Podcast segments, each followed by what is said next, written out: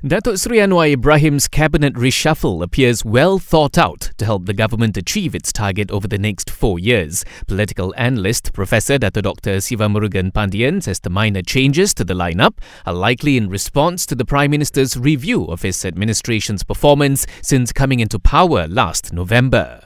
Dalam sepanjang satu tahun, barangkali Datuk Sri Anwar telah melihat dan juga meneliti prestasi Uh, kepimpinan beliau dan dirasakan perlu dikekalkan majoritinya dan uh, pengguguran hanya dilakukan dalam konteks yang kecil tetapi menambah baik bertujuan supaya ia dapat memenuhi aspirasi kerajaan madani untuk empat tahun akan datang.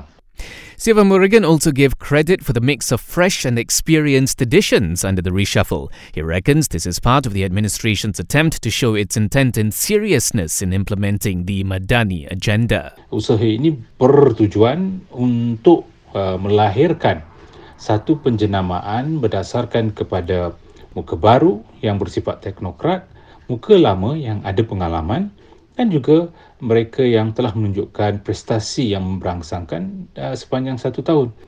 This comes after yesterday's reshuffle saw the return of former ministers Datuk Sri Dr. Zulkifli Ahmad and Gobind Singh Dio, in addition to first-time Minister Datuk Sri Amir Hamzah Azizan. Meanwhile, fellow analyst Dr. Ahmad Zaharuddin Sani Ahmad Sabri has high hopes for the return of Datuk Sri Dr. Zulkifli to the health portfolio. He says the returning minister is known for his brave ideas during his previous stint at the ministry. Dan sosok tubuh ini merupakan satu figura yang dihormati oleh mereka-mereka yang berada di Kementerian Kesihatan kerana pengetahuan pengalaman beliau dalam mengendalikan isu-isu kesihatan dan merupakan satu figura yang dihormati di peringkat antarabangsa juga.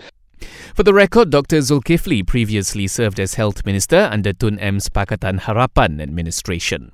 Now, Dr. Ahmad Zaharuddin also thinks it's a good idea to break up the Communications and Digital Ministry into two separate ministries. He says the split is timely, given the rapid advancement of technology like social media and, in particular, artificial intelligence. Kewujudan AI sahaja sudah menjadi satu permasalahan untuk mana-mana negara. Pada masa yang sama bagaimana kita untuk menjaga tentang data-data kita yang berada secara digital. Gobing Singh yang pernah meneroji Kementerian Komunikasi satu ketika dahulu pastinya tahu bagaimana untuk memimpin kementerian yang baru dan memastikan bahawasanya keselamatan maklumat kita terjamin.